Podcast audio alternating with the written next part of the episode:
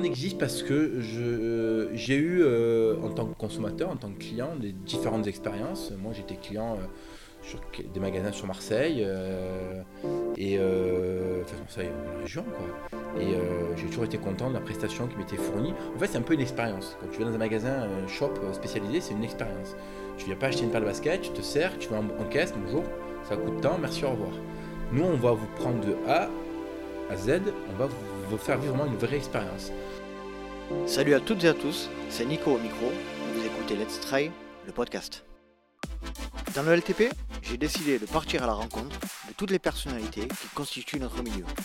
Organisateurs de courses, athlètes élites ou encore coureurs de milieu ou de fin de peloton, je souhaite, par le biais d'un entretien au format long, entrer dans l'intimité de mes invités au travers de leur histoire, de leur motivation et de leurs petits secrets. Mais avant tout, je souhaite faire de ce podcast un projet participatif. Donc pour agrandir la communauté, n'hésitez pas à parler du LTP autour de vous. Et surtout, et c'est ce qui est le plus important pour moi, courez vite sur la plateforme Apple Podcast pour noter avec 5 étoiles et y laisser un petit commentaire. C'est ce qui m'aide à remonter dans les classements. Et passons maintenant à la présentation de l'invité du jour. Dans cet épisode, je m'entretiens avec Bertrand Vaillant, qui est le propriétaire du magasin de running, trail et triathlon, Sport Addict d'Aubagne. Il nous a fait l'honneur de nous recevoir avec les 10 sensations sociales dans son magasin pour évoquer son histoire.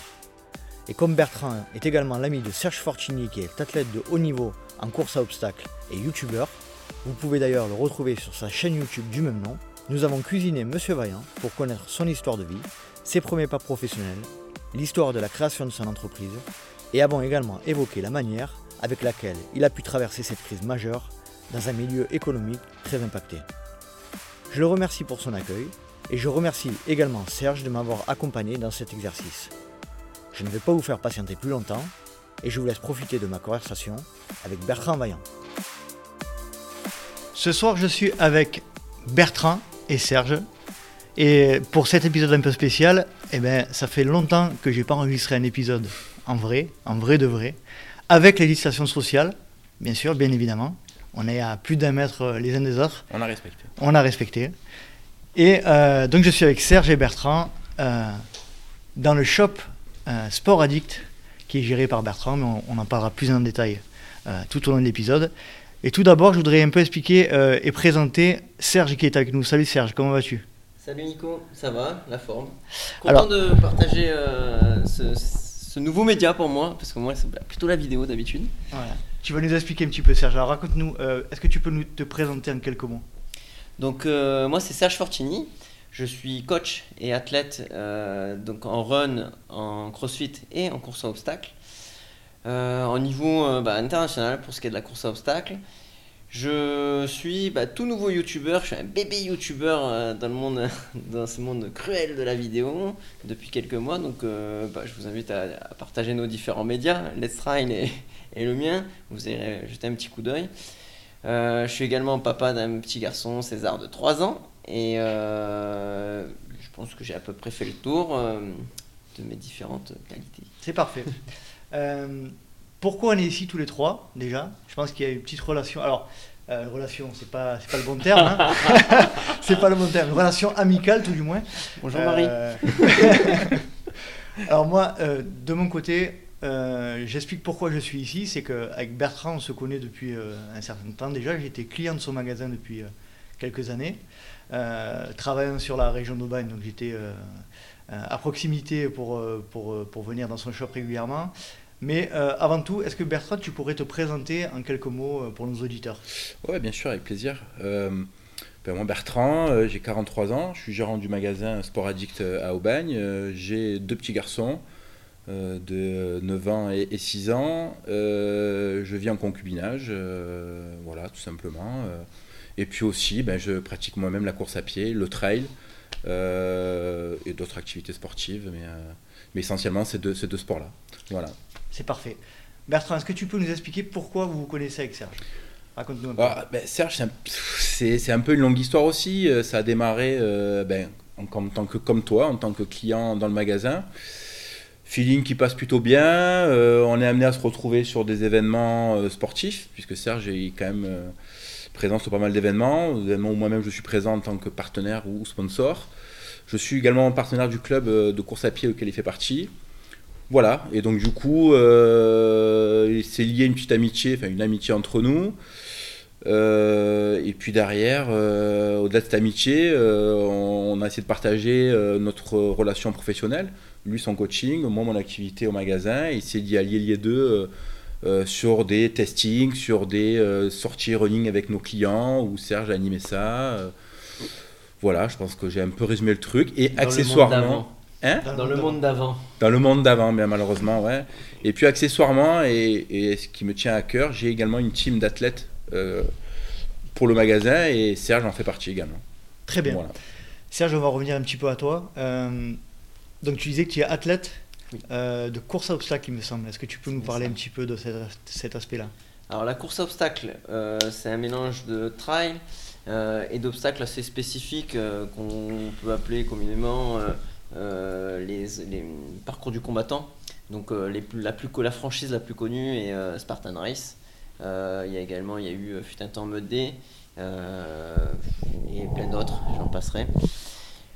Ça permet pour une certaine clientèle, certains athlètes, de découvrir le run d'une manière différente, le trail d'une manière différente. Et pour ne parler que de moi, effectivement, le trail, j'y suis venu grâce à la course à obstacles. Voilà, il y a quelques années en arrière, où le trail, j'en faisais assez peu, juste pour l'entretien, on va dire ça comme ça, et le plaisir. Et j'ai atteint un autre niveau grâce à la course à obstacles. Très bien.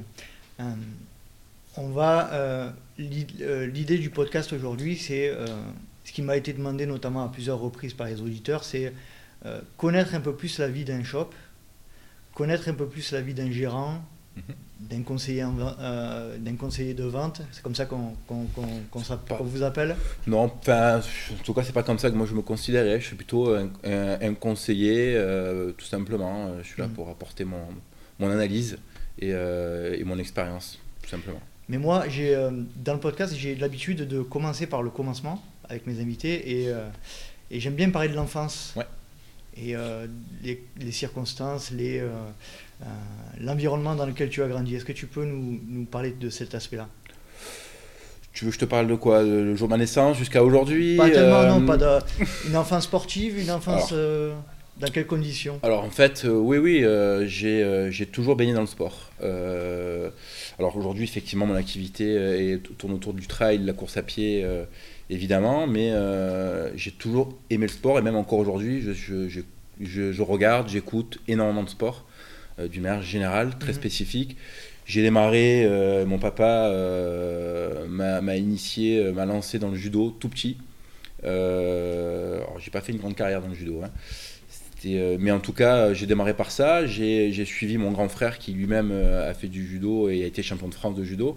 D'accord. Donc j'ai un grand frère, j'ai une grande sœur. Et donc du coup, j'ai fait 7 ou 8 années de judo.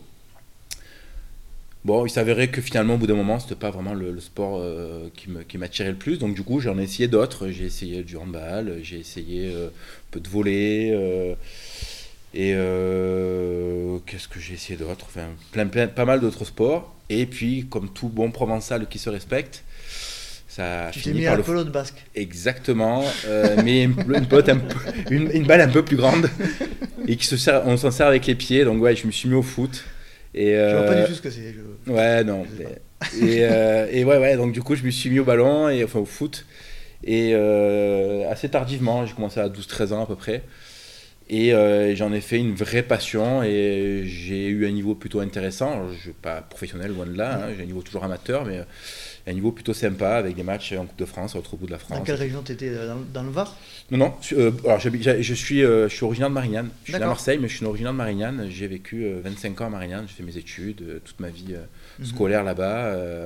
Et puis après, le boulot a fait que j'ai bougé, mais je suis originaire de Marignane, donc... Voilà, donc le sport fait partie entièrement de ma vie. Je me lève le matin, j'allume mon téléphone, je regarde les infos sport avant même de regarder mes mails professionnels. Pour moi, c'est devenu... Et je regarde tous les sports, au grand désespoir de mon épouse d'ailleurs. Mais je regarde un peu tout et n'importe quoi. Le curling au JO, jusqu'au... Voilà. C'est désespérant, mais ouais, passionné de sport. Voilà, si je peux te parler après de ma vie au niveau personnel. Au niveau personnalité, tu étais plutôt un enfant ouvert aux autres ou, ouais, très ouvert, beaucoup de copains. J'ai toujours aimé être entouré de mes potes, de mes amis. Moi, une journée sans un copain avec moi, c'est une journée ennuyeuse, quoi. Compliqué de jouer au foot seul contre un mur. De jouer au tennis seul, non, c'est toujours avec mes potes, du vélo, tout le temps. J'ai eu la chance d'avoir une enfance assez facile. Quand je dis facile, c'est pas forcément économiquement, ni financièrement, c'est plus parce qu'on a eu. Je suis issu d'une famille très très très modeste, mais j'ai eu la chance de vivre dans un petit pavillon sur Marignane, au pied des collines. C'était un peu les prémices du trail, hein, pour nous, mais.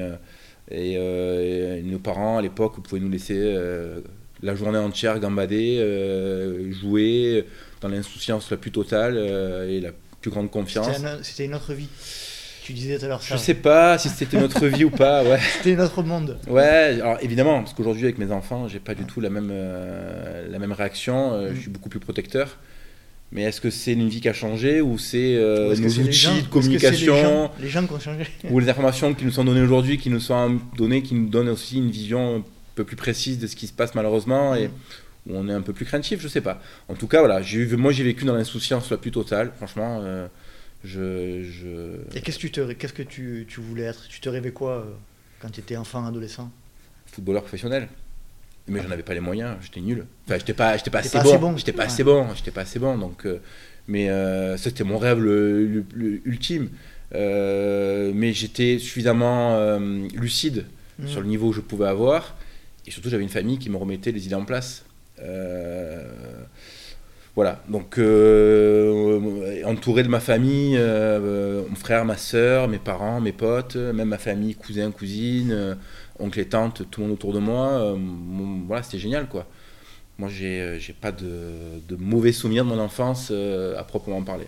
Voilà. Donc tu te lances dans au niveau scolaire, tu embrasses quelle formation, quelle carrière tu entames ? Alors c'est marrant parce que cette formation scolaire, elle a été un peu chaotique. Ouais. Elle a eu en dents de scie. Quand j'avais une formation, au niveau primaire et au collège, tout se passait très bien, jusqu'au moment où je me suis mis au foot. Et là, à l'école, ça a été compliqué. Et puis mon papa, il a pris une décision pour moi, il m'a fait arrêter le foot tout de suite, très rapidement. C'était l'école avant tout, et je l'en remercie encore aujourd'hui. Donc j'ai repris l'école, j'ai réussi à conjuguer les deux, je n'arrivais pas à le faire, j'étais pris par le foot, je pensais qu'à ça. Et puis quand je me suis remis en selle, je suis revenu un peu plus tard au foot, vers les coups de l'âge de 16 ans, à peu près 17 ans.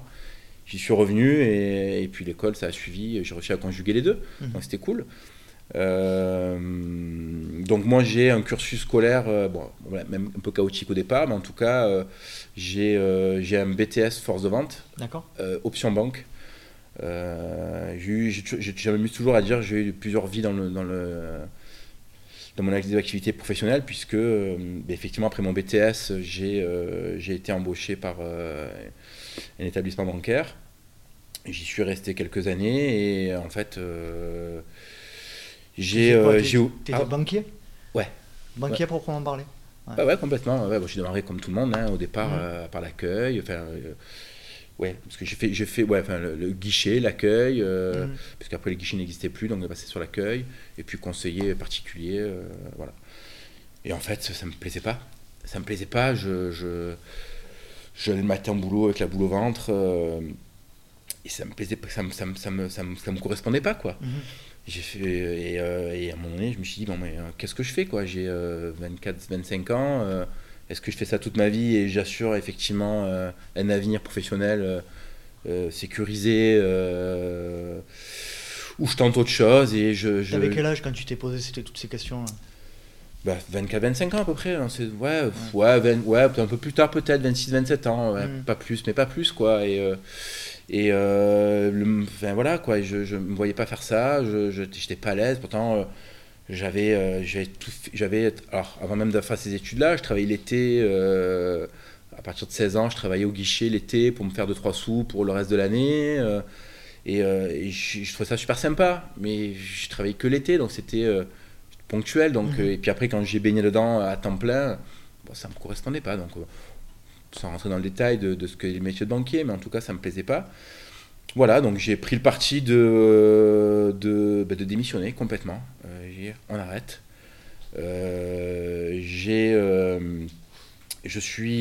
Je suis passionné par contre à côté de ça de tout ce qui est technologie, smartphone. Un geek quoi. Ouais, pas proprement parler, mais j'aime bien tout ce qui est voilà, j'aime bien tous ces produits là effectivement. Et puis je me suis dit j'avais un copain qui travaillait dans la téléphonie mobile. Et je me suis dit, mais. Serge, il rigole. Pourquoi tu rigoles, Serge ? Parce qu'on a quelques relations professionnelles. J'ai travaillé dans la téléphonie mobile. Ah ben, les trois alors. Et voilà. Et ouais, mais ce qui est marrant, c'est qu'on se connaissait même pas. On s'est pas connus dans ce milieu-là, quoi. Donc, effectivement. Et on a des amis en commun. Et puis voilà. Donc, je suis allé voir mon pote. J'ai dit, écoute, tu chercherais pas. Un vendeur dans ton magasin, une téléphonie mobile, il me dit mais t'avais démissionné à ce moment-là. Ouais, complètement. T'avais zéro revenu. Non, j'avais zéro revenu, mais je savais que j'allais rebondir vite. J'avais du bagou, j'avais fait quelques petits jobs avant qui me permettaient de pouvoir éventuellement rapidement. Avant de démissionner, je le sollicite et il me dit écoute mais tu es banquier, qu'est-ce que tu vas faire vendeur de téléphone portable ? Mais tu disais tout à l'heure que t'avais fait une formation force de vente. Ouais. Donc ta formation, c'était de la vente aussi. Complètement. Mais si tu veux, dans l'esprit des gens, le banquier, c'est quelqu'un de stable, quelqu'un de posé, quelqu'un qui a un certain statut, qui travaille en costume. Et... Bon voilà, moi, j'ai pas cette vision du banquier parce que je travaille dedans tel qu'on peut le voir d'un point de vue extérieur. Et mes potes me disent, mais tu es un fou, quoi. Qu'est-ce que tu fais, quoi ? Écoutez, je ne suis pas à l'aise, je veux changer de vie, je veux changer de métier, donc voilà.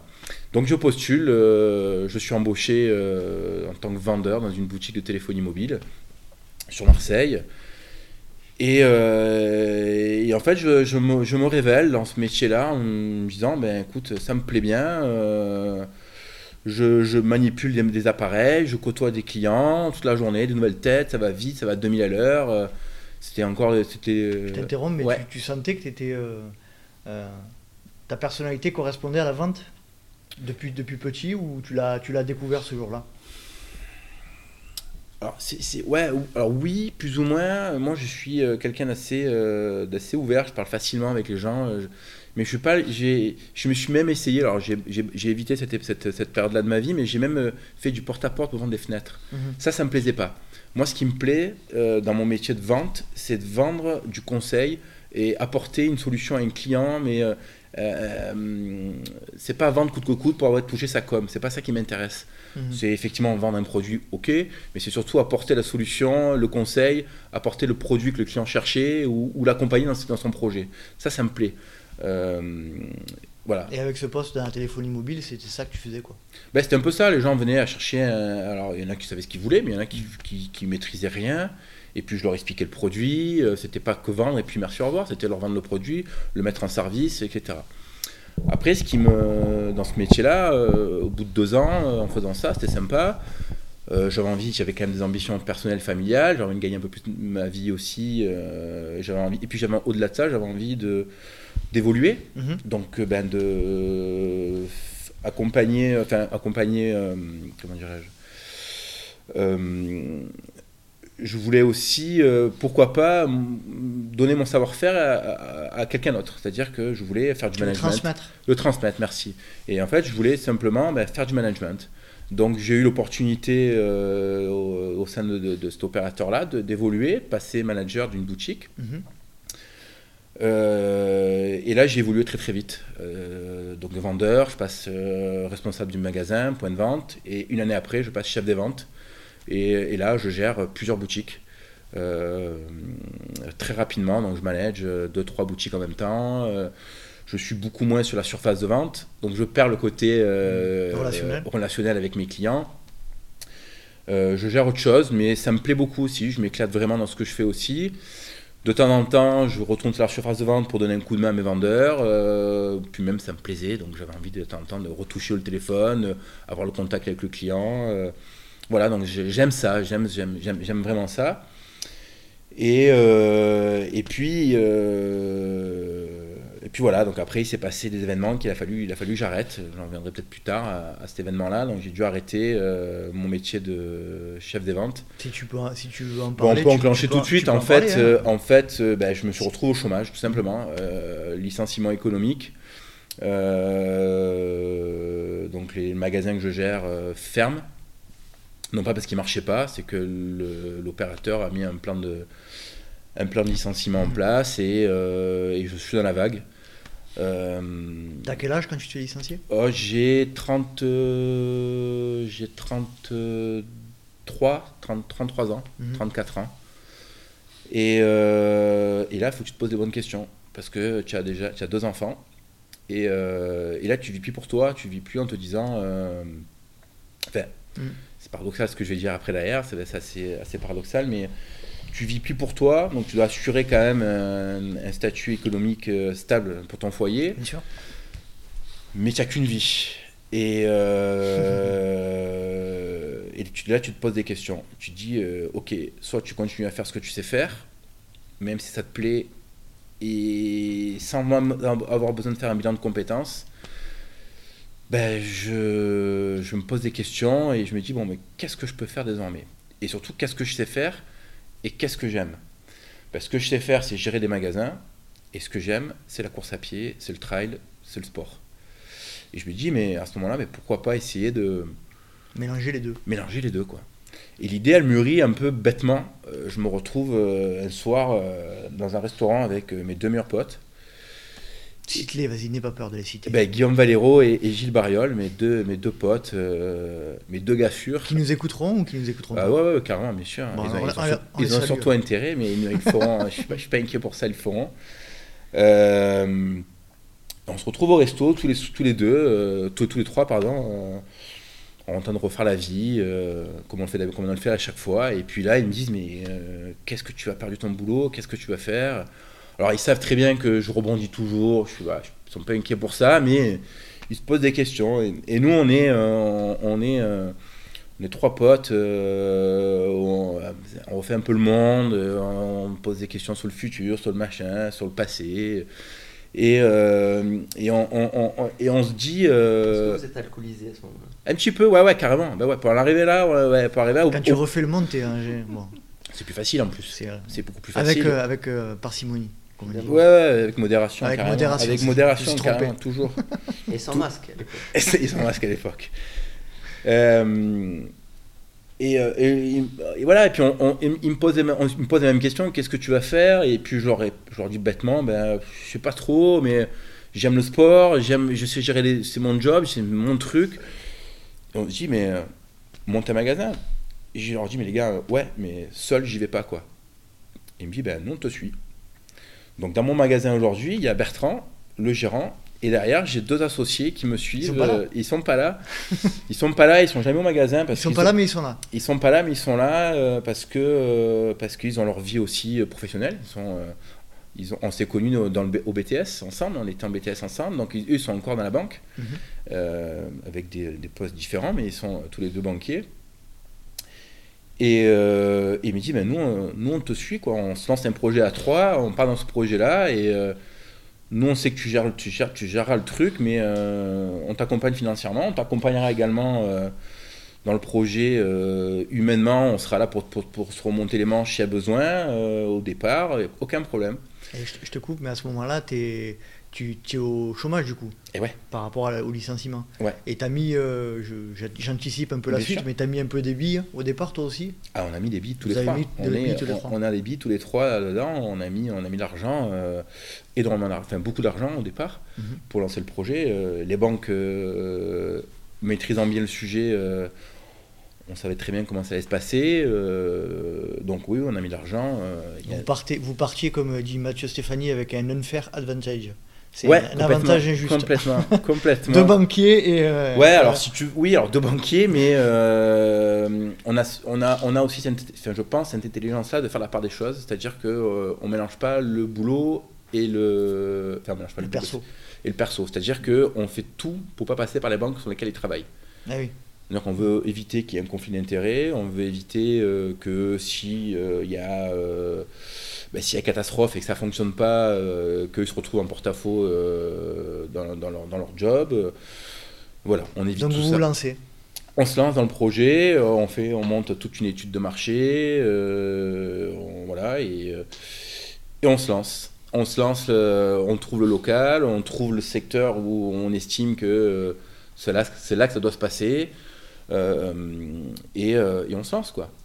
Et on se lance. Et donc, nous voilà aujourd'hui. C'était en quelle année ? Alors, nous, le projet, on le mûrit en 2000, fin 2014. Et en 2015, décembre 2015, le magasin ouvre. Qu'est-ce qu'il y a de plus dur au début ? Ça n'a pas été si difficile que ça. Parce qu'on a eu un aliment des étoiles. Mmh. Je vois aujourd'hui, parce que j'y ai baigné dans la banque, donc j'ai vu des porteurs de projets, des entrepreneurs qui n'arrivaient pas, qui galéraient pour trouver des financements.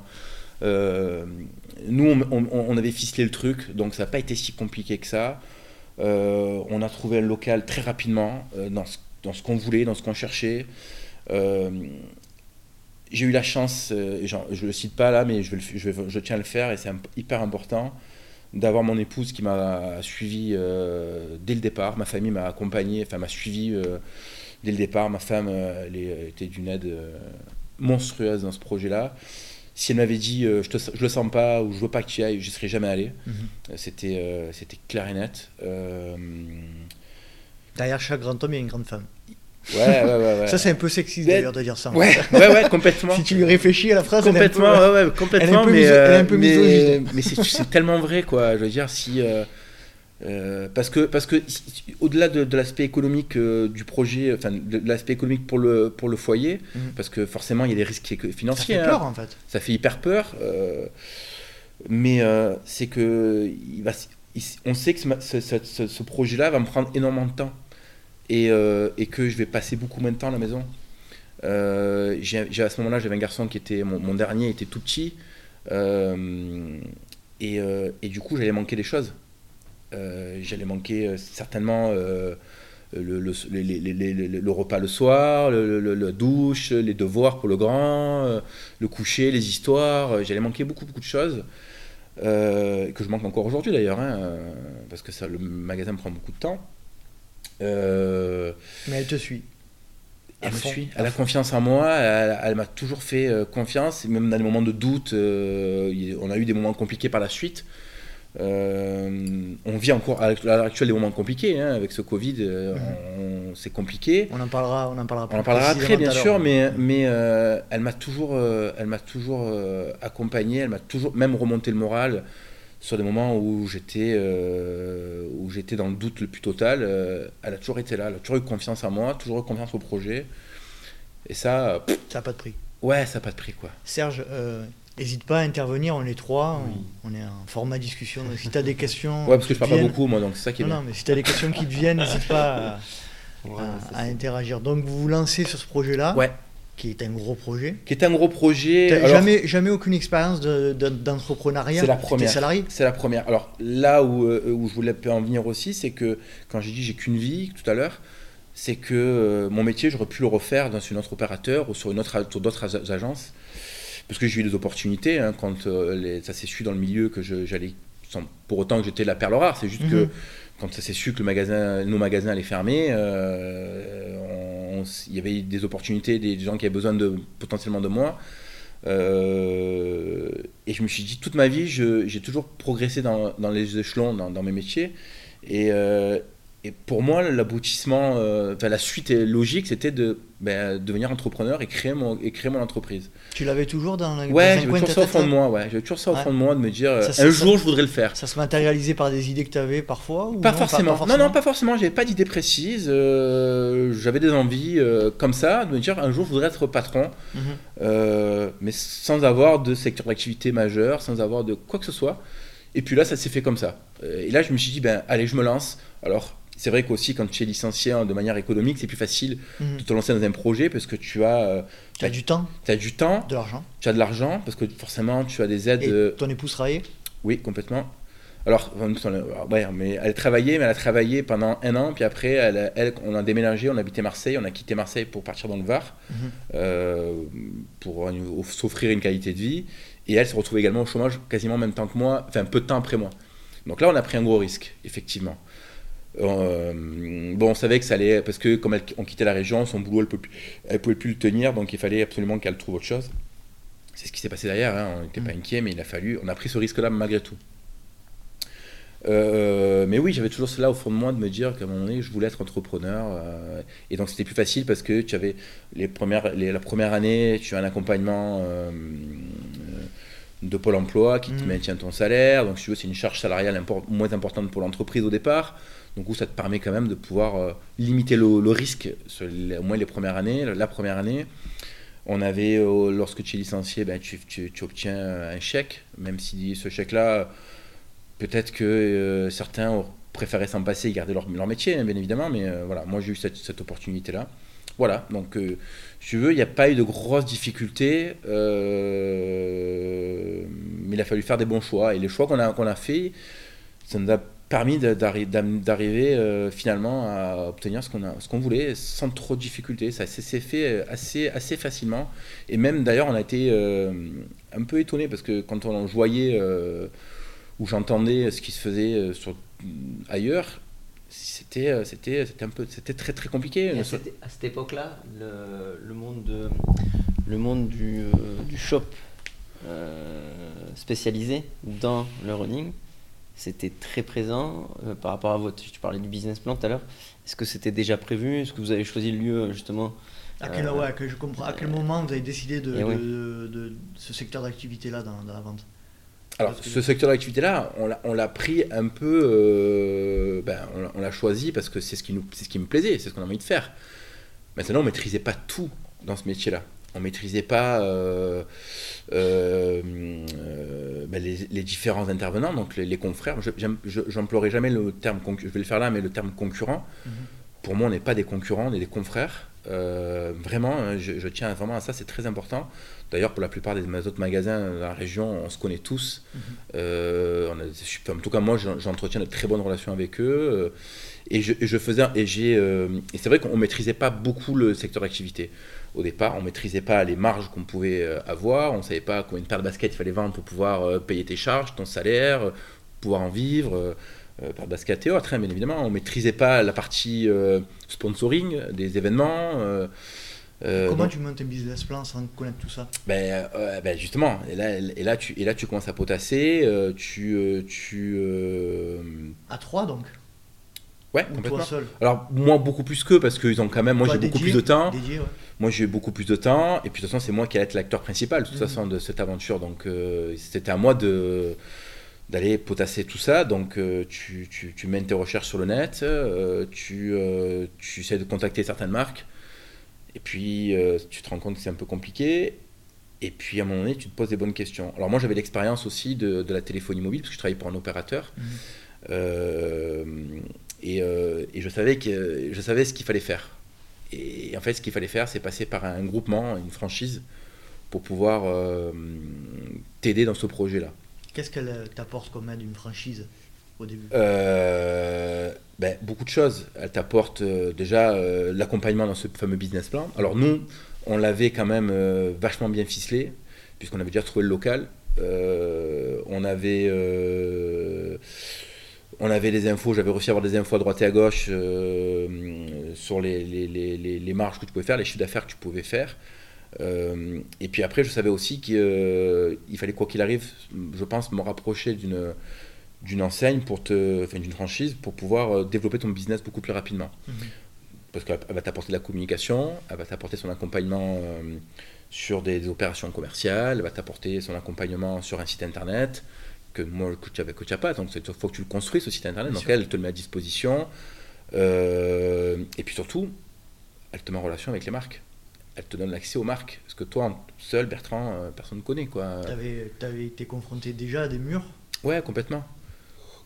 Et puis moi, j'avais l'expérience, encore une fois, de la téléphonie mobile. Tu sais, aujourd'hui, sur le marché de la téléphonie mobile, tu n'as que les gros opérateurs qui ont leur boutique physique. Mmh.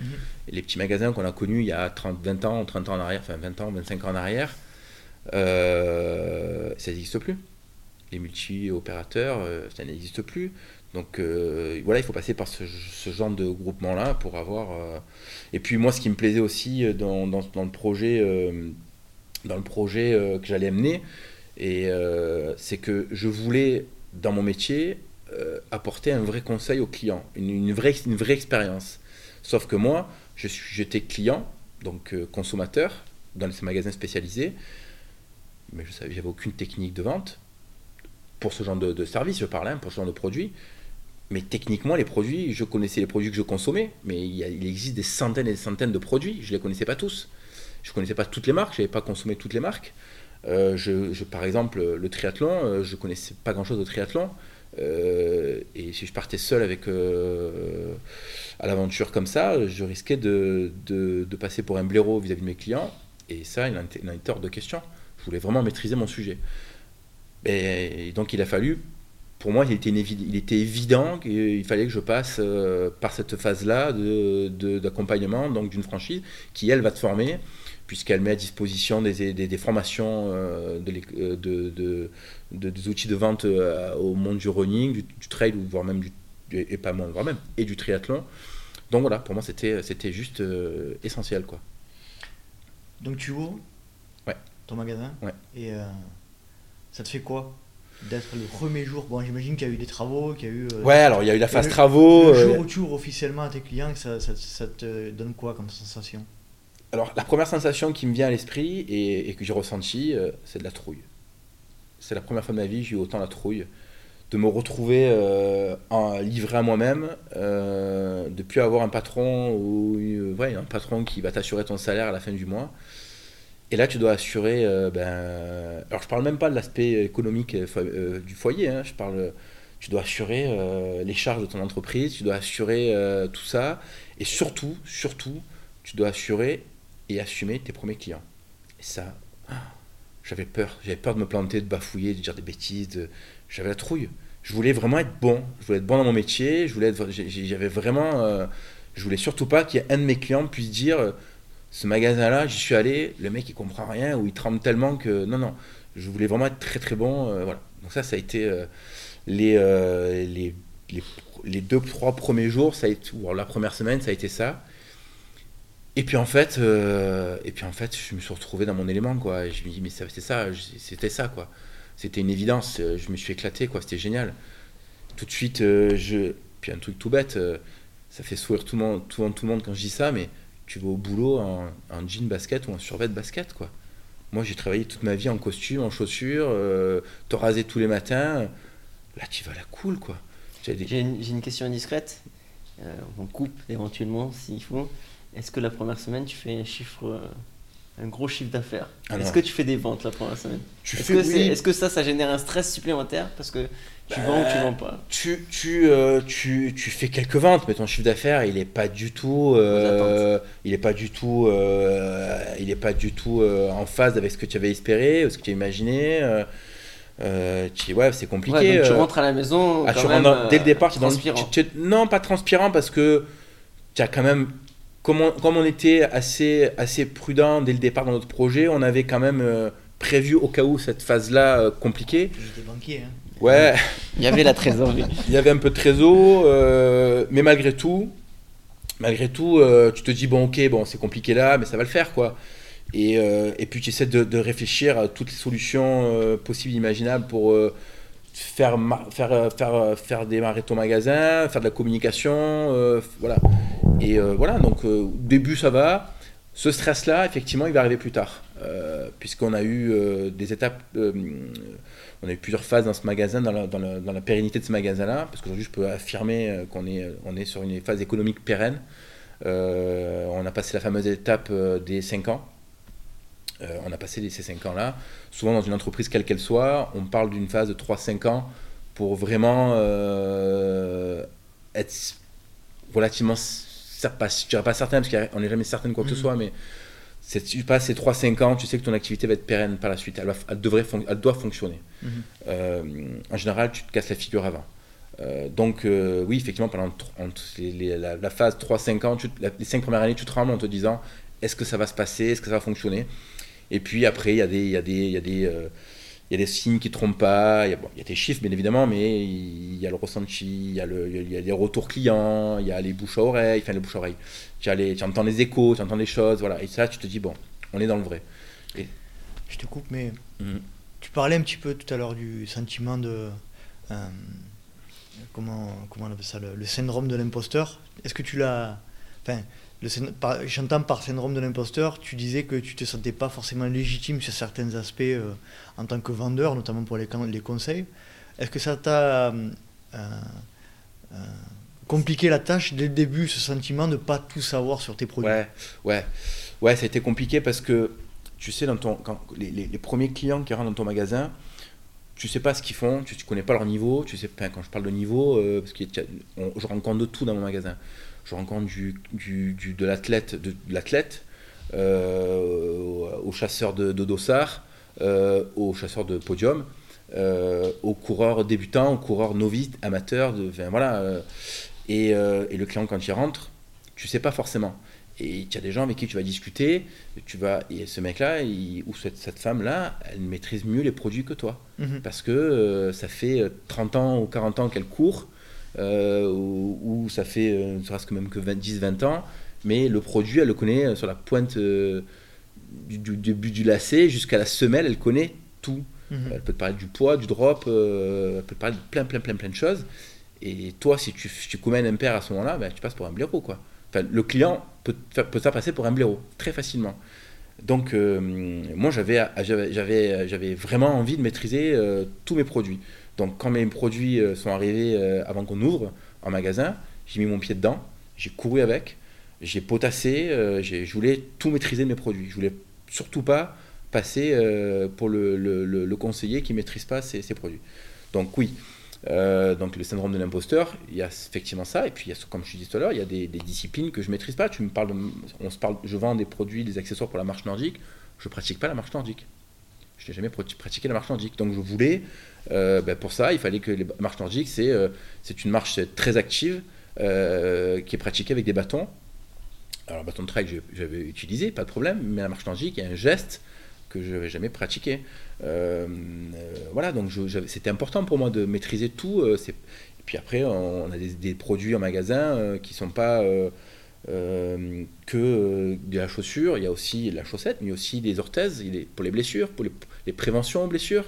Il y a des blessures que moi j'ai pas eues. Alors, j'en ai eu des belles et des nombreuses, mais il y en a que j'ai jamais eues. Donc il fallait absolument que je sois formé par ça. Donc il y a eu la formation effectivement de l'accompagnement de la franchise, mais il y a aussi l'accompagnement des marques. Les marques sont venues une par une aussi avant l'ouverture pour la plupart, pour nous expliquer les produits, etc. Donc on avait quand même des années de pratique en tant que sportif, donc on avait quand même beaucoup de choses qu'on maîtrisait, mais je voulais tout maîtriser. Donc il fallait, certaines marques, elles m'en ont voulu parce que je les ai pas lâchées, hein. Je leur ai demandé à ce qu'elles viennent au magasin, qu'elles nous forment, et ça a été, parfois certaines ne pouvaient pas se rendre disponibles, mais j'ai fait en sorte qu'elles se rendent disponibles pour... Voilà, pour vraiment maîtriser le produit. On en parlera plus précisément tout à l'heure avec Serge de l'aspect plus marque, plus technique, ouais. Et plus, ce sera plus sa partie. Mais j'ai vu que dans ton magasin, tu fais partie des magasins qui ont un tapis de course. Ouais. Donc tu proposes toi, quand tu vends une paire de chaussures, ouais, une analyse préalable à la vente de tes... Deux questions qui vont peut-être être pas évidentes à répondre, mais... dans quelle mesure tu peux remplacer éventuellement un podologue, par exemple, Et est-ce que ce type de test qui est fait dans ton magasin est certifié et apporte une qualité à tes clients? Alors, je ne sais pas si j'ai été clair, elle est un peu... je vais essayer de te répondre, si ma réponse est claire ou pas, on verra. Alors, non, déjà, j'aurais jamais la prétention de remplacer un podologue, clairement. D'abord, je n'ai pas les études. Eux, ils ont un diplôme certifié, voilà, moi, je ne l'ai pas. Mais par contre, l'expérience fait que les conseils qu'on m'a donnés, c'est pas moi qui les ai inventés, ils existent depuis des années, utilisés par de nombreux magasins en boutique, pratiqués par les marques en direct elles-mêmes, qui elles-mêmes se sont appuyées sur des médecins, etc. Donc si tu veux, là-dessus, je suis très très serein. Maintenant, c'est vrai qu'il y a une, je sais pas si tu vas même sur ce sujet-là par la suite, mais en tout cas, il y a une vraie controverse au sujet notamment de ces analyses-là, puisqu'on parle de renfort de pronation, et puis il y a la controverse la foulée minimaliste. Et moi, j'ai une vision et qui est assez large là-dessus, qui est assez ouverte. Bien au contraire, je suis moi-même un pratiquant de la foulée un peu minimaliste. Mais pour autant, pour moi, elle n'est pas adaptable à tout le monde. Et il faut le faire là encore avec parcimonie. Je ne suis pas un ayatollah du minimalisme, loin de là. Général, j'essaie de le faire de manière, si vraiment je sens qu'il y a un besoin ou que le client lui-même a envie d'aller vers ce genre de produit-là, je vais le faire de manière prudente et en tout cas avec les connaissances que j'ai.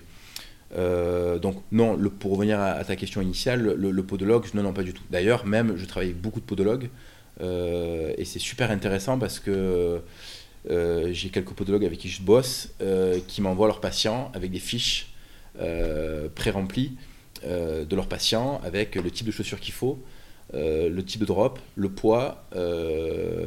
Mais pourquoi ils m'envoient ces fiches-là? Parce que ces podologues, je les ai reçus en magasin, je les ai formés sur les produits que j'avais moi, parce qu'eux maîtrisent leur technique, mais ils maîtrisent pas, et ce qui est normal, ils ne maîtrisent pas toutes les chaussures. Parce que certains podologues ne sont pas pratiquants de la course à pied, donc ils ne maîtrisent pas les marques, ils ne maîtrisent pas les différentes techniques de chaussures que nous avons. Et donc du coup, beaucoup de podologues avec qui je travaille ils aiment la manière dont je vois la course à pied, le sport, et aiment la manière dont l'analyse que je vais proposer derrière. Et donc de ce fait, en croisant tout ça, on arrive forcément à proposer des conseils assez précis, assez justes, sur le choix de la chaussure qu'on va proposer à nos clients. Évidemment, on ne va pas proposer la même chaussure à quelqu'un qui débute ou à un coureur qui va faire un 10 km en moins de 30 minutes, bien évidemment.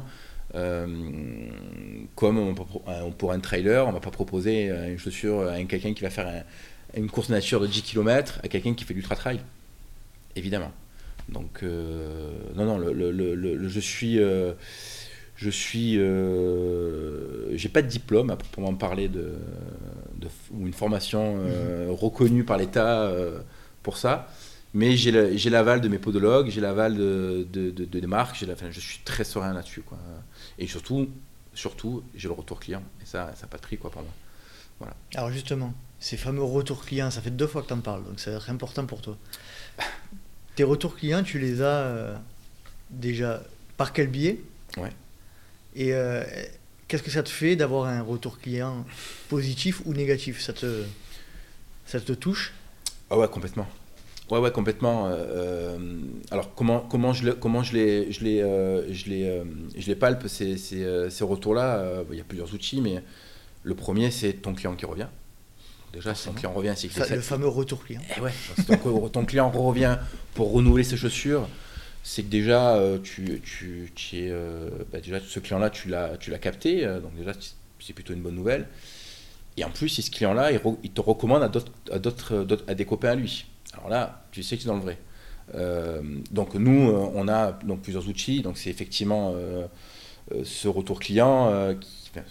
J'emploie un peu trop ce terme-là, mais ce client qui revient d'un magasin pour renouveler leur matériel, les nouveaux clients qui ont été recommandés par des bouche-à-oreille, donc le fameux bouche-à-oreille, ça c'est pour moi c'est la meilleure le meilleur outil, la meilleure communication. Et c'est le meilleur marqueur surtout de ta qualité. Ouais, c'est là que tu fixes ton curseur. Bah, quoi. C'est-à-dire que s'il y a des gens qui viennent parce que ça t'a été recommandé, c'est que forcément t'es bon. Complètement. Et on a fait. Là, j'aborde. Je reviens plutôt sur un aspect communication et développement du magasin. On a utilisé de nombreux outils de communication pour faire connaître le magasin.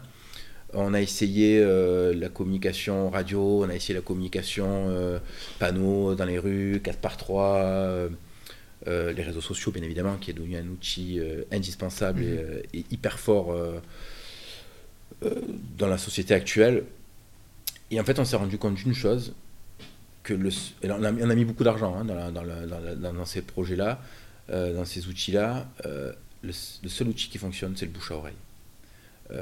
Aujourd'hui, on a tout arrêté, si ce n'est les réseaux sociaux, parce que ça, c'est un outil qui permet également de faire vivre ta page, mais et surtout qui permet de donner, de garder un lien avec tes clients, de garder un lien avec tes clients. Ça, c'est très important. En fait, on a tout arrêté. En fait, tu fais pas d'acquisition autre. Enfin, majoritairement, tu fais pas d'acquisition autre que par le bouche à oreille, quoi. Exactement. Ça, après, ça arrive, mais je vais parler pour ma partie en tant que coach. Il y a différents métiers, tu as parlé des podologues, mais il y a aussi les kinés, tu as aussi les coachs. Je voulais aborder ça après, mais c'est bien que tu le fasses complètement. Mais tu as les différents métiers où on travaille, là pour notre part, et je parle pour nous pour le coup, où on travaille tous ensemble parce que moi, quand il parlait des podologues tout à l'heure, je vais conseiller à certains de mes athlètes d'aller le consulter. Parce qu'il va leur falloir une chaussure assez spécifique. Spécifique, par exemple, je parle pour la course à obstacle, mais également au niveau trail ou run. Et c'est vrai qu'on a tous un œil un petit peu différent. Et c'est ça qui est super intéressant, parce qu'on a l'échange autant avec notre kiné qu'on a en commun, bonjour Jérémy, ou autant avec le podologue. Donc c'est vrai que ça, c'est vraiment... je pense que c'est un curseur assez fort, et là pour le coup là c'est plus du bouche à oreille, puisque là on parle en tant que professionnel, et autant Bertrand que moi on peut avoir nos retours clients. C'est un réseau en fait. Là ça devient un réseau. Ouais, parce que si tu veux, d'abord toi-même qui es pratiquant, tu as forcément fait de nombreux stages chez ton kiné ou chez ton ostéo, potentiellement tu portes des semelles orthopédiques. Surtout chez mon podologue, que je salue, Damien sur Marseille, Damien Parrier. Salut Damien. On te connaît tous, c'est bizarre.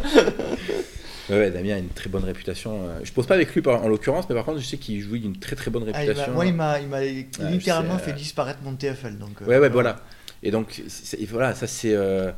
Et si tu veux, moi, j'irai jamais en contradiction avec le podo, le sachant. Le sachant. Exactement.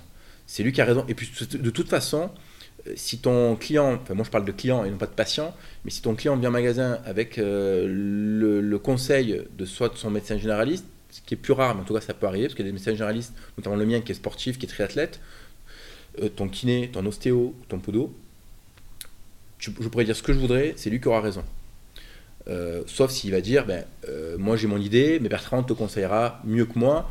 Mais dans ma fiche, je vais lui noter les prédispositions que le produit doit avoir pour que je puisse... c'est bien parce que je ne sais pas où je voulais en venir. On parle tellement que je ne sais même plus où je voulais en venir. Comment tu construisais ta clientèle ? Voilà, et donc si tu veux, en fait, il y a tout un microcosme autour du coureur qu'on a tous, donc le kiné, ostéo, etc.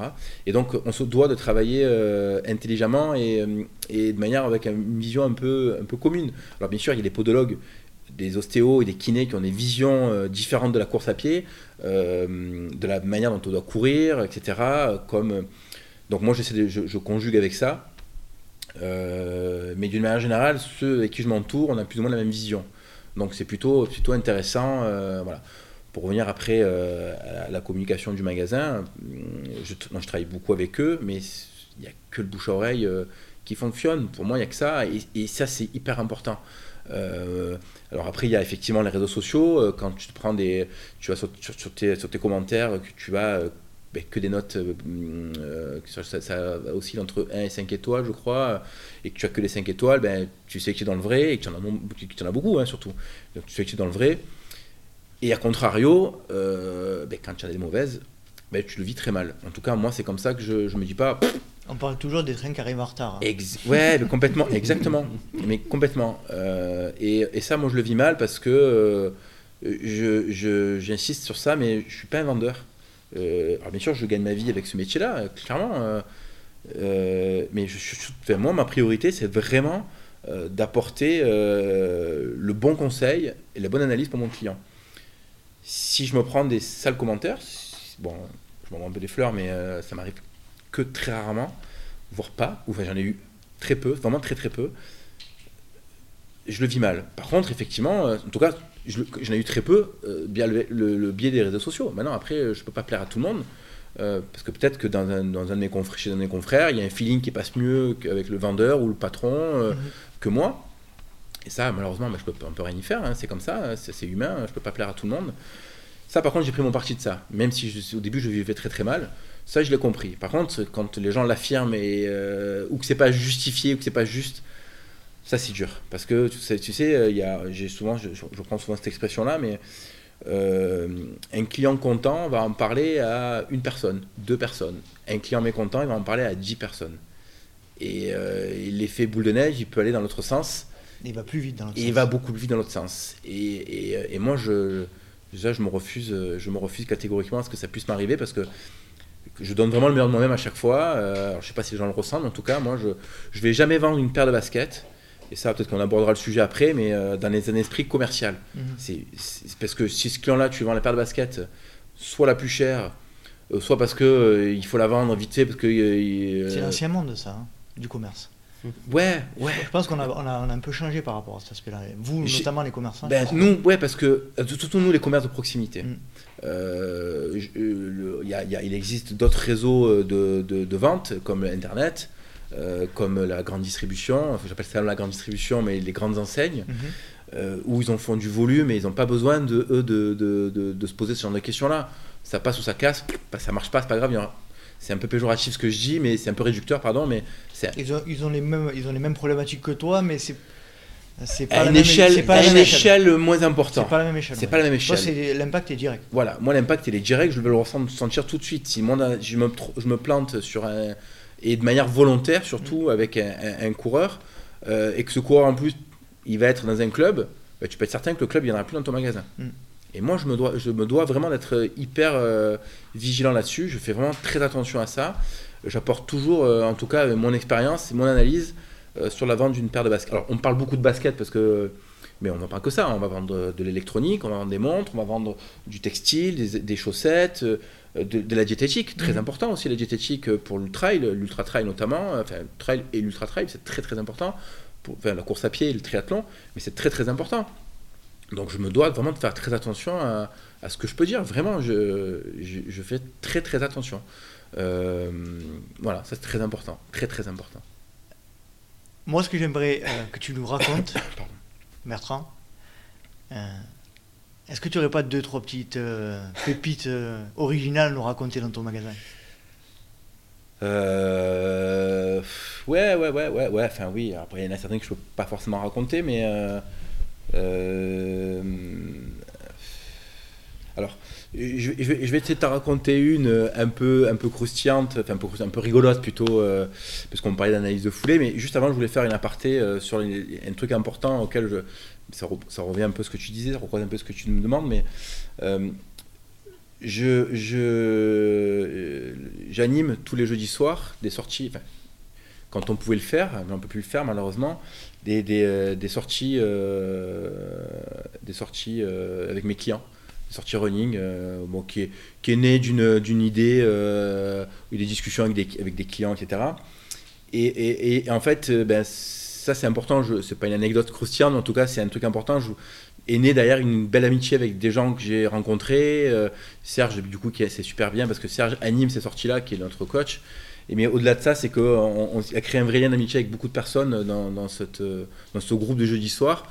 On faisait juste un footing au départ, et puis derrière, il a été amené à ce qu'on fasse des sorties en off le week-end entre potes. On est parti faire des repas entre nous, des restos, quelques beuveries. Voilà. Et ça, c'est des belles, super belles rencontres que tu fais dans ce genre de métier aussi, et ça, c'est top. Alors après, pour répondre vraiment à ta question, Ouais, il y a eu quelques petits trucs un peu rigolotes. On parlait tout à l'heure d'analyse de foulée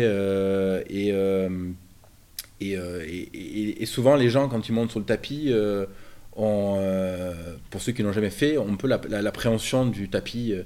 Alors, c'est pas évident de courir sur un tapis finalement. Pour la première fois en tout cas, c'est pas évident. Et là malheureusement ce jour-là, ça a vraiment pas été évident. Une dame vient en magasin pour acheter une paire de baskets. Elle n'avait jamais couru de sa vie en footing. Elle voulait démarrer, elle voulait être bien équipée, avoir un bon conseil.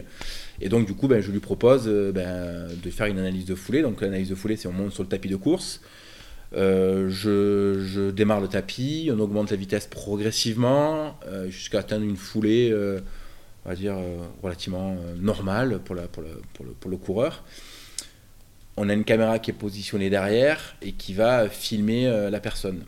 Donc on la fait courir pieds nus pour regarder ses appuis, vérifier les différents types de courses qu'elle pourrait avoir. Et donc ben, la dame, je la fais courir. Et je suis à côté d'elle et tout se passe super bien, dans la joie, la bonne humeur. Et puis quand j'ai fini de capter l'image que j'avais besoin de capter, et je lui dis ben voilà, c'est terminé. Mais le problème, c'est qu'elle a interprété le c'est terminé par j'arrête de courir. Sauf que le tapis continue à tourner. Et ben, le problème, c'est que j'ai pas eu le temps d'arrêter le tapis. Généralement, le tapis, je réduis la vitesse progressivement. Et là, elle s'arrêtait net de courir. Et ce qui devait se passer, ben, c'est qu'elle est partie en arrière, elle est tombée. Alors, sur le coup, je n'ai même pas arrêté le tapis. J'ai eu une peur monstre. Je me rapproche d'elle. Et en fait, au moment où je me rapproche d'elle, je la vois morte de rire. Et donc, elle était par terre. Et le réflexe qu'elle a eu, c'est qu'elle a remis la main sur le tapis. Et elle a refait un tour et elle est repartie, elle s'est ruinée. Elle s'est ruinée, mais elle n'a pas eu de trace de sang. Il n'y a pas eu de blessure. Mais elle était morte de rire. Alors si tu veux, moi, sur le moment, j'ai eu peur pour elle, qu'elle se fasse hyper mal. En fait, il s'avère que pas du tout, mais voilà, c'est la seule fois où il y a quelqu'un qui est tombé. Parce que tu as le genre de ta responsabilité derrière. Alors, sur le coup, je n'ai même pas pensé à ça. Mais oui, tu as raison, mais c'est surtout eu peur pour elle, qu'elle se fasse mal, quoi. Et en fait, elle était morte de rire. Alors du coup, et ce qui était énorme, c'est que la caméra a tout filmé. Et ça, c'était trop bon, quoi. Donc, elle m'a demandé ce que je lui envoie l'image. Elle a fait suivre à toute la famille, tous les potes. C'était juste fabuleux, quoi, ce truc-là. Alors, il n'y avait rien d'hyper croustillant là-dedans, mais c'était une belle anecdote parce que je voulais rebondir sur le côté analyse de foulée et analyse qu'on peut faire. Ben oui, des fois, il y a quelques péripéties comme ça. Tu parlais tout à l'heure de la communauté que tu as créée. Ouais. J'ai l'impression que dans les commerces d'aujourd'hui, c'est important de créer des événements, des communautés, des... Ben, alors, moi, au départ... Tu l'as fait naturellement, toi? Non, enfin oui, je ne me suis pas appuyé sur ce qui se faisait ailleurs, parce que je n'en sentais pas le besoin. Surtout qu'en plus, ce qu'il faut savoir, c'est qu'au début où j'ai ouvert le magasin, en 2015, j'étais HS pour la course à pied. Je ne pouvais pas courir, je ne courais plus depuis un an. Je m'en rappelle. Ouais, et je ne pouvais pas courir, j'ai longtemps pas pu courir, j'avais contre-indication médicale. Et du coup, donc, je ne pouvais pas le faire, ce truc-là. Mais sauf que donc, ça ne me venait pas l'idée de lancer ce projet-là, quoi. Et en fait, en discutant avec beaucoup de clientes, c'est souvent venu des femmes au départ, je me suis rendu compte que beaucoup de femmes, l'hiver, ne couraient pas la nuit, après le boulot, après leur journée de travail ou autre, parce qu'elles avaient peur. Elles avaient peur également d'aller partir en colline toutes seules, parce que elles attendaient que le mari soit dispo le week-end, s'il était dispo, pour aller courir avec lui. Sinon, elles n'allaient pas toutes seules. Elles ont peur d'aller courir toutes seules, parce qu'elles entendent beaucoup de choses, parce qu'elles ont vu beaucoup de choses, parce que voilà, donc... et puis je me suis dit, mais c'est dommage, quoi, vous perdez quelque chose, quoi. Donc je me suis dit, ben, pourquoi pas lancer ce projet-là, de lancer ça. Et j'ai essayé de m'appuyer sur des copains à moi, par la suite Serge, mais il y avait eu d'autres personnes au départ. Je me suis appuyé sur des copains qui faisaient partie de mon team, parce que j'ai une team de coureurs qui courent pour les couleurs du magasin. Et voilà, qui ont animé au départ ces sorties-là. Je ne savais pas si ça allait marcher, si ça n'allait pas marcher. On a démarré, on était 4-5, et puis il y a eu l'effet boule de neige. Alors, il est clair que par contre, moi, je n'ai pas la vocation à être un club. On m'a souvent demandé, mais ouais, où créer un club, etc. Non, moi, je ne suis pas un club. Les clubs, c'est leur leur truc. Moi, je veux pas d'abord les empiéter ce qu'ils font, même s'il n'y a pas de concurrence entre nous, hein, parce que je travaille avec tous les clubs de la région. C'est un moment de partage, quoi. C'est un moment de partage, de convivialité. Ça finit souvent autour d'une bière. Après, avant. Non, on évite. Et puis c'est super bien parce que du coup, on a vu progresser des gens. On a vu des gens qui couraient jamais en colline parce que c'était insurmontable pour eux. Et puis finalement, ils se sont rendus compte que petit à petit, ils pouvaient franchir des étapes et faire des choses. Aujourd'hui, faire de l'ultra alors qu'ils n'auraient jamais pensé à faire ce genre de choses-là. Pour de la course sur route, faire du marathon alors qu'ils n'auraient jamais pensé faire ce genre de choses-là. Voilà, donc non, c'est super. Et puis tu rencontres des... Alors on dirait c'est un peu comme un club, mais après nous, c'est quand même, comme c'est gratuit, que c'est très ouvert, il n'y a pas de cotisation, on n'impose rien. Donc du coup, c'est très, très... Il n'y a pas de président d'assemblée générale du club, de l'association. Il n'y a pas de conflit sur le... Non, enfin voilà. Même si la majorité des clubs avec qui je travaille, ça se passe, il n'y a pas ces problématiques-là, mais enfin, nous, c'est on vient, tu viens pas... Pas grave, quoi. On se retrouve des fois à courir, on était 2 ou 3. Généralement, on est quand même 10-15. Voilà. Donc, mais c'est vrai que j'ai même des clubs qui se sont joints à nous pour les sorties parce qu'ils trouvaient super sympa ce qu'on faisait.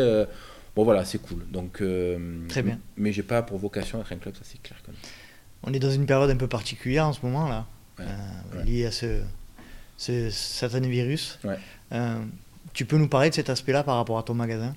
Ouais, je suis en plein dedans. Donc, alors moi, je suis très partagé parce que on a eu plusieurs phases en tant qu'entrepreneur. En tout cas, je parle pour notre secteur d'activité, parce que là, dans ce que je vais dire, je vais englober, je pense, mes confrères. Ça a été très compliqué au début, quand on a appris qu'on allait être confiné et que nos commerces allaient fermer. On s'est dit, on va droit dans le mur, quoi. On ne savait pas combien de temps on allait être fermé, on ne savait pas comment on allait devoir assumer les charges, parce qu'on a tous on a des charges fixes importantes, hein. On a des loyers, on a des crédits, on a des salaires, on a des fournisseurs, des impôts à payer, donc très très très compliqué. Lors du premier confinement, tout de suite, le président a pris la parole et a expliqué qu'il allait accompagner les entreprises, quelles qu'elles soient, pour ne pas nous laisser tomber, quoi. Alors, bien sûr, on a envie de faire confiance aux politiques, mais on ne sait pas ce qu'il va nous proposer. Et puis, il s'avère qu'on a eu effectivement accès à des aides, de l'argent qui nous a été, non pas prêté, mais offerte, donnée. C'était des petits montants, mais ça nous a permis de payer des charges fixes, hein. Et après, on nous a mis à disposition un crédit à un taux très très faible, le fameux PGE, prêt garanti par l'État. Voilà, donc ça c'était la première phase. La deuxième phase, une fois qu'on était dans le confinement, donc il a fallu garder un lien avec notre communauté, donc nos clients, leur dire qu'on est toujours là, qu'on n'est pas mort, qu'il faut, j'aime pas trop dire ça, mais qu'ils consomment pas trop sur Internet parce qu'on est encore là, il faut nous aider parce que quand on va réouvrir, il faut essayer de donner un petit coup de pouce. Voilà, on a beaucoup parlé de faire travailler les commerces de proximité. Alors c'est pas que nous, hein, c'est le boulanger, c'est le boucher, c'est... même les kinés ont souffert parce qu'ils étaient fermés sur le premier confinement, un peu toutes les activités, nous faire travailler, nous aider, etc. Voilà. Et en fait, la chance que nous avons, alors moi j'en vois 2, en tout cas pour ma part, c'est que dans notre activité, les gens se sont mis au sport beaucoup plus que ce qui n'était auparavant. Moi, de chez moi, je voyais des gens courir avec des baskets de ville, hein, des Stan Smith, et puis ces gens-là, après derrière, tu les retrouves au magasin. Donc du coup, ça nous a apporté une nouvelle clientèle. Alors je dis pas que c'est bien ce Covid, hein, c'est pas ce que je veux dire, hein. Je dis pas que c'était une bonne nouvelle pour nous, pour le business, etc. Loin de là, parce que derrière, il y a eu quand même... Ça serait passé quand même, quoi. Ouais, complètement, parce que du coup, il y a eu quand même une perte sèche de chiffre d'affaires. Il y a eu quand même aussi derrière des événements qui sont cassés la figure, qui n'ont pas eu lieu. Donc ça a enchaîné derrière, même une perte d'activité pour nous, parce que finalement, bon, c'est pas trop mon cas parce que je pratique pas trop la course trail avec un dossard. Mais par contre, beaucoup de nos clients le font et du coup, ils achètent plus de nutrition parce qu'ils préparent plus d'événements importants. Et puis les événements, nous, on en vit aussi parce que ça nous permet de créer un peu de communication sur les événements. On est partenaire, on est sponsor d'événements. Donc tout ça, ça a disparu. Hein. Aujourd'hui, il n'y a plus d'événements, donc ça, c'est très compliqué. Mais par contre, je le dis et je le répète, moi, je suis un peu désarçonné par quand j'entends les discours de certaines personnes. Moi, j'ai la chance de vivre en France. J'ai eu des aides de l'État, j'ai eu un droit à cet accès-là, j'ai eu droit à quelques aides. Les salaires sont maintenus pour les salariés aujourd'hui. J'ai l'expérience du deuxième confinement où l'État nous a prêté, même pas prêté, nous a donné de l'argent pour pouvoir payer toutes nos charges. Les fournisseurs nous ont également bien accompagnés là-dedans parce que ils nous ont permis de décaler les échéances, de payer plus tard nos factures. Ils nous ont repoussé nos factures, nous permettant de retravailler, rentrer de l'argent pour pouvoir payer. Et ça, c'est hyper important. On a une relation de confiance avec nos fournisseurs, ça, c'est hyper important. Mais encore une fois, je le répète, on a eu des aides. S'il n'y a pas eu ces aides-là, on ne serait peut-être pas debout aujourd'hui. Ou alors les entreprises qui ont beaucoup d'années devant elles. Moi, je suis une entreprise toute jeune. Hein, qui ont beaucoup de réseaux, mais toi, c'est pas ton cas. Beaucoup de réseaux. Moi, j'en ai, mais c'est pas non plus. Je n'ai pas nos limites, quoi.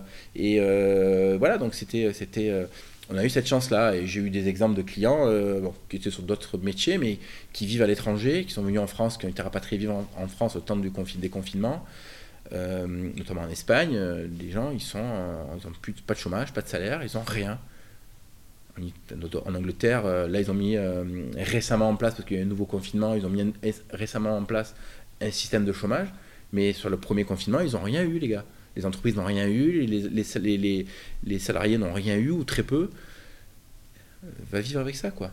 Nous, on a de la chance. Je pense que les gens qui s'en plaignent oublient un peu ça, vraiment. Alors, je ne monte pas au créneau en me plaignant, mais c'est une réalité. Je pense que c'est une réalité aujourd'hui, quoi. J'ai l'impression que... Alors, bien sûr qu'on râle, bien sûr que moi, ça ne me plaît pas de rentrer chez moi à 18h. Je fais quasiment plus de sport parce que le magasin, je le ferme, je rentre chez moi. Le matin, je m'occupe de ma famille et je n'ai pas le temps de faire du sport avant d'aller travailler. Donc, ouais, c'est compliqué.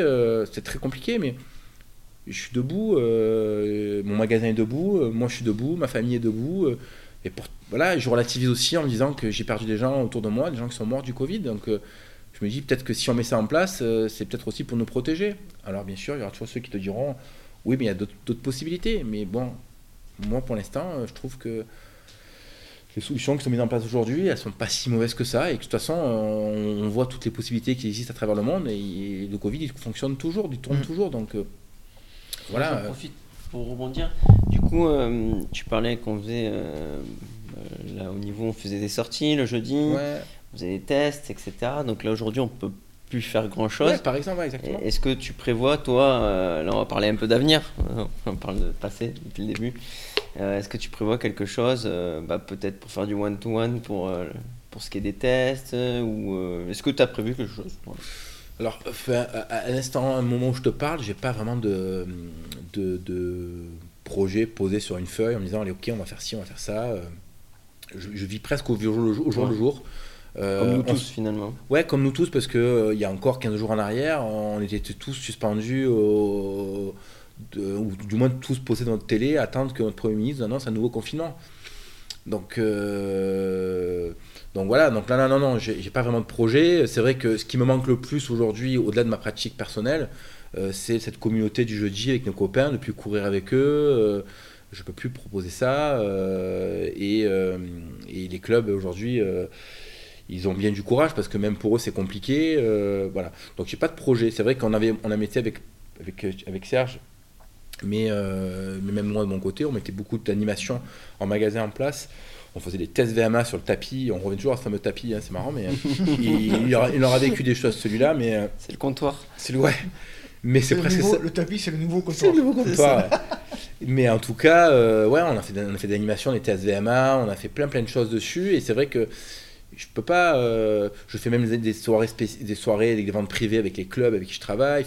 Je peux plus faire ça. Mm-hmm. On est limité à un nombre de personnes au magasin. Pour l'instant, je peux pas. On doit s'adapter et je viens un peu jour le jour. Ouais, c'est tout ton commerce, ton petit bébé reste ouvert. Ouais, il reste ouvert parce que. Il tient le coup, quoi. Il tient le coup et Dieu sait qu'il en a subi des tremblements parce que au-delà, il y a eu le Covid, mais avant ça il y a eu les attentats, il y a eu les gilets jaunes, il y a eu les grèves, on a eu plein d'événements extérieurs, extérieurs qui ont fait que le magasin il a subi pas mal de tremblements, quoi, pas mal de secousses, et ça a été compliqué au départ. Et aujourd'hui j'en parle avec fierté parce que je me dis avec tout ce qu'on a vécu, je suis encore debout. Je pense que je suis dans le vrai, dans tout ce que je veux proposer depuis le départ, parce que s'il est encore debout, c'est grâce à ce qu'on propose, mais aussi c'est grâce à nos clients. Donc bien sûr que ouais, je suis assez fier, quoi. En tout cas, ça fait du bien d'entendre un discours positif de quelqu'un qui vit la situation, ouais. qui est au milieu et qui sait de quoi il parle. Et en plus, je positif parce que j'ai d'autres commerçants qui sont fermés encore ce jour, quoi. Et moi je suis fermé, pas parce qu'ils ont déposé le bilan, parce que les restaurateurs sont fermés, les bars sont fermés. J'ai ma voisine à côté qui est une agence de voyage où c'est compliqué économiquement, hein, pour elle. On ne peut plus voyager. Et aujourd'hui, je rebondis un petit peu sur ça. Ouais. Pour ceux qui te connaissent pas, pourquoi je viens d'un shop spécialisé, alors que tu en parlais tout à l'heure, la grande distribution. Elle est présente, elle propose des chaussures plus ou moins low cost, et là on est sur un shop spécialisé, donc pourquoi je viens chez toi ? Parce que d'abord j'ai des enfants à faire vivre, et s'ils veulent des cadeaux à leur anniversaire, mes enfants, il faut que vous veniez chez moi. Non. Bah si. Bah déjà oui déjà. Faites des dons. Voilà. Non, parce que non. Alors après. Nous on existe parce que j'ai eu en tant que consommateur, en tant que client, des différentes expériences. Moi j'étais client sur des magasins sur Marseille, Marseille dans la région, quoi. Et j'ai toujours été content de la prestation qui m'était fournie. En fait c'est un peu une expérience. Quand tu vas dans un magasin, un shop spécialisé, c'est une expérience. Tu viens pas acheter une paire de baskets, tu te sers, tu vas en caisse, bonjour, ça coûte tant, merci, au revoir. Nous on va vous prendre de A à Z, on va vous faire vivre vraiment une vraie expérience. Donc le client, on va lui poser plein de questions pour comprendre sa pratique, on va le faire courir sur un tapis de course, on va prendre ses empreintes de pied pour avoir la pointure, la largeur de pied, la hauteur de foot plantaire. On va lui donner un joli canapé et lui faire boire un bon café. Exactement, on offre des cafés, voilà. Non mais et c'est vrai qu'en grande distribution, on peut avoir des produits similaires aux nôtres, sauf qu'il y a tellement de monde que les personnes, moi je récupère, c'est pas le terme, mais je retrouve en magasin des clients de grande distribution où ils sont plantés. Ils sont plantés parce que le choix de la chaussure était pas bonne, pas parce qu'ils ont été mal conseillés, parce qu'ils n'ont pas été conseillés du tout. Et c'est pas un reproche que je fais aux grandes distributions, c'est juste que c'est un fait. Souvent tu vas dans les grandes distributions, tu as les vendeurs qui sont sur place, ils passent plus de temps à mettre des produits en rayon, parce qu'il y a du monde. Tu vas un samedi dans une grande surface, dans une grande distribution, dans une grande enseigne, il y a tellement de monde que les pauvres, ils n'ont pas le temps de s'occuper de toi, quoi. Nous, on a cette possibilité-là. Et après, on est aussi des vrais passionnés. Donc, on a nos propres expériences. Je ne sais pas si c'est vraiment le cas ailleurs. Voilà. Donc, nous, on a une expérience, le vécu des produits. On a essayé tous les produits, pour la plupart, qu'on a en magasin. On a couru avec, on a des formations aussi de nos marques, hein, ça c'est important. Voilà, donc. Mais donc, que je sois débutant ou athlète, il n'y a pas de. Non, il n'y a pas de discrimination. Ouais, voilà. Et j'ai presque envie de dire, même souvent, on a le retour client des personnes qui viennent qui démarrent la course à pied ou qui ont peur de pousser la porte en se disant ah non, c'est un magasin qui est réservé à l'élite ou aux coureurs confirmés. Mais pas du tout. Au contraire, on aura plus, nous, de conseils à donner à quelqu'un qui débute. Mais souvent, moi, on met en valeur, on me dit « Ah, mais regarde, je veux prendre cette chaussure, là, elle coûte... Allez, on va mettre... Moi, j'ai envie de mettre un peu un chiffre. On va le mettre, le chiffre. Quelques dizaines d'euros. Je vais pas bien ou quelques dizaines d'euros. Mais moi, en tant que coach, je vais répondre déjà tout de suite à la question. C'est souvent pas des chaussures de run. Qu'on soit bien d'accord. Toi, en tant que spécialiste, Je pense que tu peux que confirmer. Ouais, j'ai souvent chez les clients qui viennent au magasin et ces personnes qui viennent au magasin plutôt avec des baskets lifestyle, quoi. On pourrait débuter avec ça. Des sneakers. Ouais. Des sneakers, donc oui, ça, on les rencontre complètement.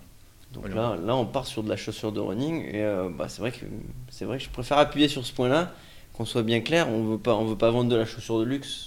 Finalement. Non, parce que alors c'est vrai que des fois on se bat un peu avec nos consommateurs parce qu'ils sont là, celle-ci elle est plus jolie, je voudrais celle-là. Mais moi je vends pas de la couleur, moi je vends une chaussure qui correspond au coureur, au pratiquant. Des fois il arrive même souvent de refuser des ventes parce que moi je veux celle-là parce que c'est la plus belle.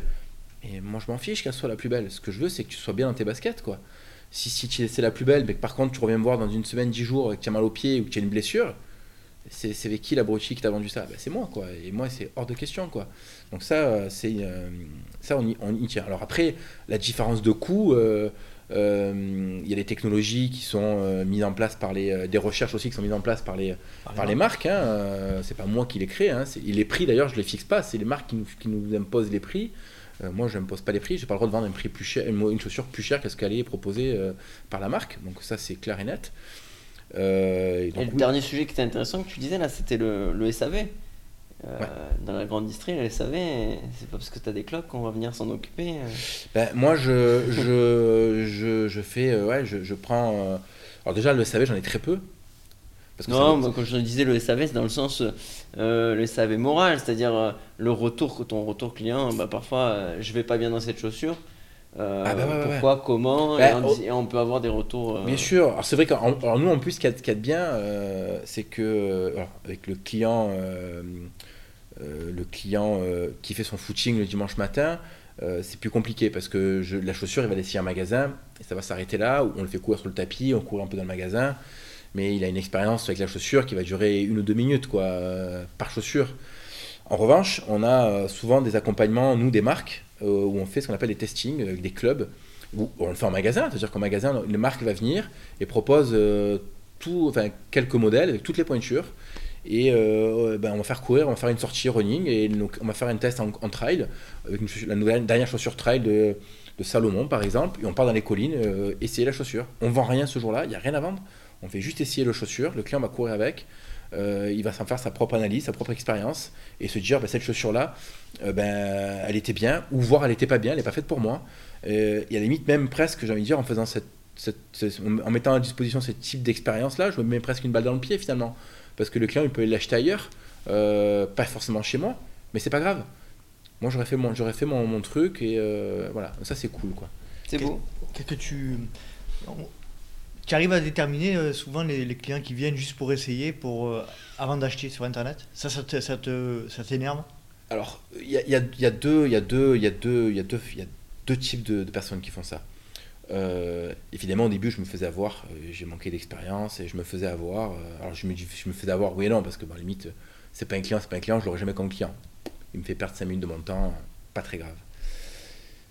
Et il y a ceux qui, effectivement, donc dans ces deux catégories-là, il y a ceux qui viennent et qui posent 3 questions et potentiellement mettent le pied dans la chaussure et vont partir. Mais il y a ceux qui vont te faire passer énormément de temps. Et ça, par contre, ça, j'avoue que j'ai du mal à l'accepter parce que ils vont venir un samedi après-midi, le magasin il est bondé. Tu vas leur faire l'analyse de foulée. L'analyse de foulée, il faut savoir que toute l'expérience qu'on propose, ça dure un quart d'heure, 20 minutes. Mmh. Donc tu vas passer 20 minutes rien que pour l'expérience, plus l'essayage des chaussures.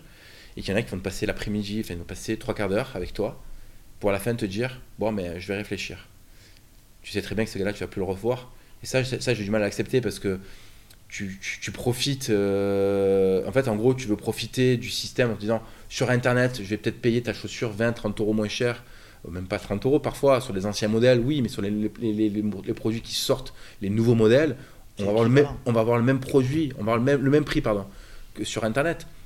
Mais les gens vont te faire perdre du temps pendant 3 quarts d'heure. Mais cette analyse qu'on propose, nous, moi je suis désolé, mais je la valorise, il y en a un coût pour nous. C'est-à-dire que si tu veux pas te blesser, viens entre les mains de ton vendeur, il va te proposer toute une expérience, ce qui fait que tu vas limiter le risque de blessure.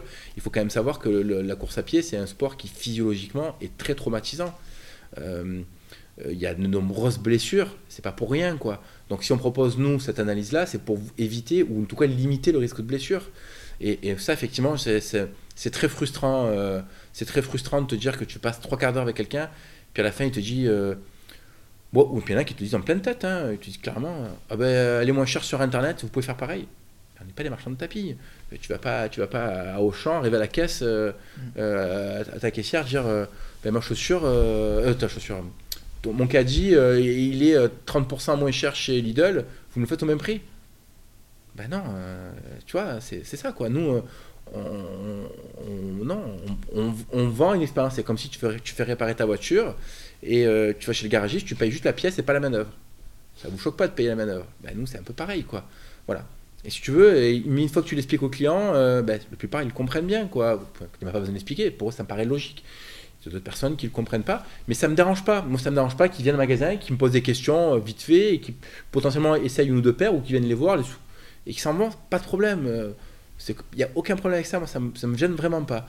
Mais quand tu me passais 3 quarts d'heure, non, ça par contre, j'avoue que. Et surtout que je te dis qu'en plus, derrière, j'ai d'autres clients qui attendent et on perd du temps, quoi. C'est dommage. Ou qui partent éventuellement même. Et je manque des ventes parce que des clients, au bout d'un moment, ils attendent, ils s'en vont, quoi. Bon, ça arrive rarement, mais ça peut arriver. Ouais, ça peut arriver. Et ça, c'est vrai que c'est. Mais les gens, quand ils le font, la plupart ils le pensent même pas à mal. Je veux dire, ils font pas ça en disant tiens, Sport Addict, on va en faire exprès de lui faire ça. C'est pas du tout ça. C'est qu'ils réfléchissent, ils se disent pas que derrière, nous, on a toutes des charges, etc. Et que si on a ces prix-là aujourd'hui, c'est que d'abord, c'est les marques qui nous les imposent et que derrière, nous, ben, on fait vivre. Également une entreprise, on fait vivre aussi, j'ai un vendeur, on a des vendeurs, voilà, donc on fait vivre tout ça quoi. Donc c'est comme ça. C'est le côté un peu moins rigolo du métier, mais voilà, après il n'y en a pas tant que ça non plus, donc c'est cool. Tu parles de ces côtés un peu négatifs, mais tu peux nous citer un peu si tu avais un moment qui t'a marqué positivement dans toute cette histoire de 5 ans, ça serait quoi? Positivement, je vais aller au-delà, hein. On va dire ton plus beau moment dans ton magasin. Ouais, j'en ai eu beaucoup, franchement j'en ai eu beaucoup. Alors j'aurais du mal à... Alors moi ce qui me plaît, ce qui me plaît beaucoup, c'est quand tu as une personne qui vient acheter une paire de chaussures chez toi et qui revient te voir 15 jours, 3 semaines, un mois après. En te disant, mais vraiment juste pour ça, il rentre, il te dit ça, il repart. Hein. Écoutez, je viens vous voir juste pour vous dire, je passais devant, je m'arrête parce que le chaussure m'avait vendu, le conseil m'avait donné, c'était génial. Merci parce que j'arrêtais pas d'avoir des blessures et grâce à vous, ça va beaucoup mieux. Donc là tu te dis, bah, c'est cool quoi, tu es vraiment dans le vrai, c'est une bouffée d'oxygène monstrueuse. Et puis en fait, surtout là aujourd'hui, c'est de me dire que j'ai réussi à ma grosse satisfaction, mais sans parler de l'expérience magasin avec client, c'est de me dire que j'arrive à faire vivre ma famille, j'arrive à faire vivre une entreprise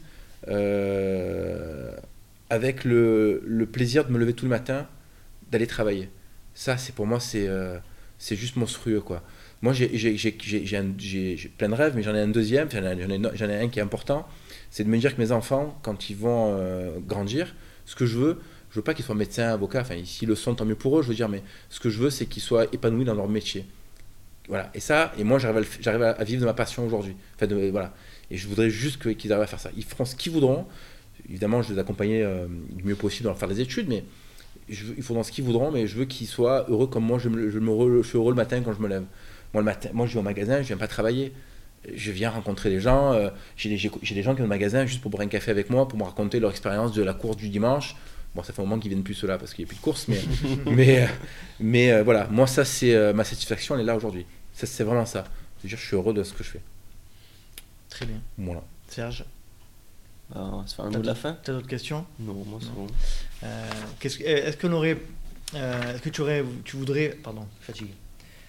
que tu voudrais aborder un sujet, Bertrand, dont on n'aurait pas parlé? Voilà, comme ça, il n'y a rien qui me vient. Non. Pas spécialement. On a bien fait le tour. Je pense que j'ai beaucoup parlé. Donc, Non, mais tu nous as bien fait... Ça y est, il n'y a plus de batterie. Tu nous as bien partagé toute ton expérience Comme je le disais tout à l'heure, de quelqu'un qui sait, qui est confronté à la réalité, à la dure réalité surtout aujourd'hui. Mmh. Et en tout cas, on est très heureux que ton projet se soit concrétisé de cette manière et que tu puisses vivre de ta passion. Ouais. Mais j'en suis conscient de tout ça. Ouais, je suis conscient de tout ça. Et moi, je te le dis d'autant plus clairement que moi, c'est mon rêve. Je ne l'ai jamais caché. Mon rêve, c'est d'être à ta place. Pas d'être à ta place en tant que gérant de magasin, mais ce que tu disais tout à l'heure, vivre de sa passion. Et j'y travaille et j'espère un jour y arriver. Il n'y a rien de plus beau que ça. On te le souhaite. On te le souhaite. Mais ton projet, on en a parlé en amont, mais ton projet que tu mènes aujourd'hui, il est bien ficelé, il est de plus en plus écouté. Peut-être qu'un jour, tu y arriveras et je te le souhaite. Hein, je te le souhaite. Je te le souhaite carrément. Serge, le mot de la fin pour toi, dis-nous. Moi, je vais vous dire merci pour l'expérience. Merci Bertrand de l'échange. Merci à vous surtout. Très content d'avoir participé à ton podcast parce que je t'écoute. Ça fait plaisir. On t'écoute. J'espère que vous avez également apprécié le format. Moi, j'ai l'habitude de finir sur une petite phrase assez sympathique qui est bonbon et saucisson. Portez-vous bien. Bye bye, salut, merci à tous. Au revoir, merci. Salut à tous les deux. Ciao. Et voilà, cet épisode est à présent terminé. J'espère que vous avez passé un agréable moment en compagnie de notre invité. Et je le remercie de nouveau de s'être rendu disponible pour un épisode du LTP. Si vous souhaitez rejoindre la communauté du LTP, rien de plus simple. Rendez-vous sur Instagram à Let's Try le podcast, sur Facebook à Let's Try, sur YouTube à Let's Try, ou alors je vous laisse taper Let's Try le podcast sur les moteurs de recherche et vous tomberez sur mon site internet. Vous avez également la possibilité de vous inscrire à la newsletter que j'envoie tous les mois, newsletter sur laquelle il y a les news du LTP, les invités à venir et tout un tas d'autres sujets. Vous trouverez le lien d'inscription sur les différents moyens de communication. Et comme vous le savez, le Let's Try podcast est un projet 100% bénévole. Donc si le cœur vous en dit, et pour soutenir le projet, n'hésitez pas à aller sur la plateforme Patreon/Let's Try le podcast. Patreon, P-A-T-R-E-O-N. J'espère vous retrouver pour un prochain épisode du Let's Try podcast. Et d'ici là, n'oubliez pas, si vous pensez que c'est impossible, faites-le pour vous prouver que vous avez tort. Salut